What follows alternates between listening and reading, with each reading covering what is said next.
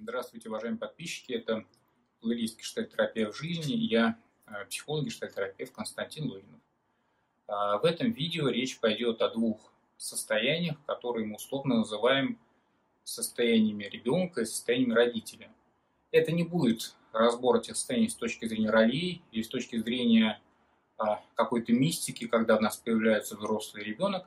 Это будет как бы попытка увидеть а, вот в этих словах восприятие человека, а, которое складывается у него в определенный момент жизни или на определенном интервале жизни. И мы тогда воспринимаем мир как взрослый, или же мы воспринимаем как мир и себя как ребенок. Поэтому в этом видео я немножечко об этом расскажу, и, возможно, вы сможете увидеть и заметить это состояние в себе и поймете, как они у вас появляются, каким образом вы с ними поступаете. Состояние родителя – это состояние, когда я вижу, что я а, опытен, когда я вижу, что я полезен, и когда я не могу удержаться а, от того, чтобы не броситься и не помочь своему ребенку. А ребенку в этот момент может оказываться наш партнер, который даже бывает наш старший или нашего возраста. А, и понятное дело, что в этот момент я воспринимаю другого как более маленького. Маленького с точки зрения не размера, не с точки зрения возраста, а маленького с точки зрения возможности заботы о себе и возможности совершать какие-то хорошие выборы.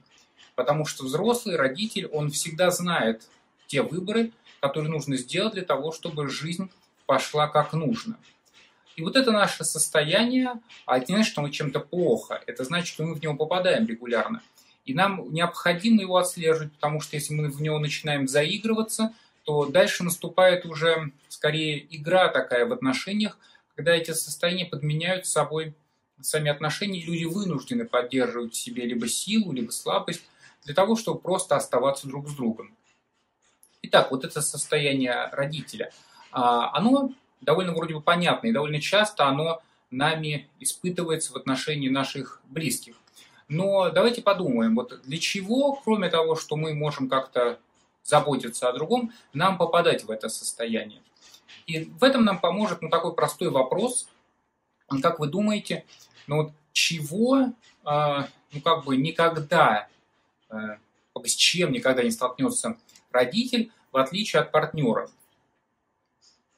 Э, родитель может столкнуться с чем? Злостью, недовольством, гневом ребенка, любовью его, а, да с чем угодно. Может, ребенок может уйти, вернуться, с чем хотите. Но родитель всегда для ребенка останется единственным. У нас не будет другой родительской пары, чем та, которая у нас есть. То есть это переживание единственности. И это переживание единственности порождает некое последствие. Если я единственный в жизни человека, то я не буду отвергнут. Я могу быть отвергнут на уровне поведения, но я не буду отвергнут внутренне, поскольку что-то единственное мы не можем заменить. Мы всегда будем иметь тенденцию к этому единственному возвращаться. Если не через любовь, так через ярость. Если не через нежность, так через а, злость. То есть единственность обеспечивает защиту от отвержения.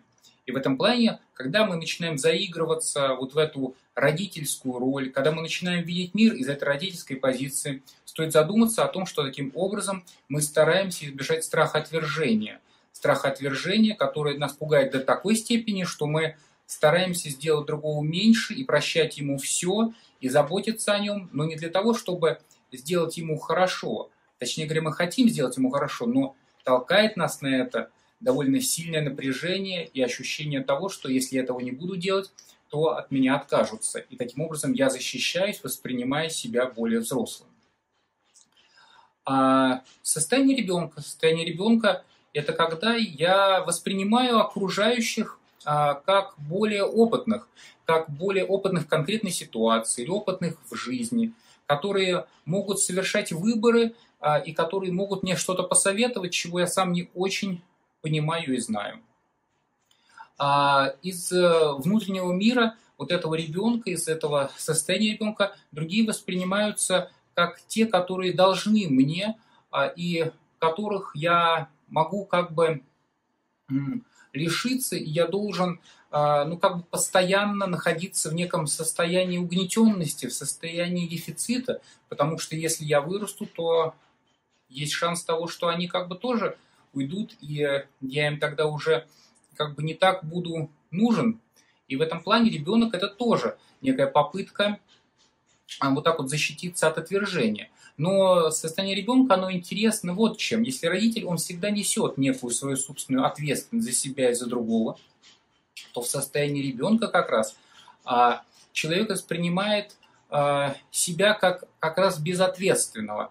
Ответственность в этом плане понимается то, что я отдаю себе отчет, то, что мои действия привели к неким последствиям, что я являюсь активным а, участником своей жизни. К примеру, если я храплю ночью, я как бы бужу своих близких, даже если я это делаю неосознанно, я несу некую ответственность за то, что утром они недовольны мной. И в этом плане а, ребенок, он как раз не несет этой ответственности. Ответственность у него делегирована людям вокруг. Таким образом, он всегда отчуждается от возможности активно ощущать то, что он проживает свою жизнь через свои усилия. Но дает это действительно некую возможность, что я тогда не очень стыжусь за то, что я делаю, поскольку мне кто-то посоветовал. Или же я а, не очень виноват, потому что мне кто-то что-то сказал или сделали за меня. И в этом плане это позиция, когда я избегаю ощущения ответственности, я избегаю ощущения, которые бы привели меня к тому, что я что-то сделал, и дальше мне нужно столкнуться с последствиями. И вот эта пара родителей ребенок, когда один избегает страха и участи быть отверженным, а другой не берет на себя ответственность и не хочет переживать себя активным протагонистом своей жизни, а, ну, находят друг друга и функционируют друг с другом. И часто восприятие начинает этих людей меркнуть, и они начинают, ну, как бы видеть только вот эти роли друг в друг друг в друге. И тогда это очень сложная история для отношений, поскольку отношения тогда базируются не на многомерности возможности этих отношений, а на том, что мы должны оставаться в этих ролях для того, чтобы быть вместе, поскольку если мы поменяемся, а, то тогда, возможно, наши отношения и закончатся, поскольку мы не знаем, как быть с другим и с собой новым в этой новой конфигурации отношений. И это довольно важно, поскольку стоит понимать, что из этого восприятия, которое описал родитель ребенка, а, нам мир кажется довольно определенным. Ребенок всегда ищет помощи, родители всегда знают, что дать.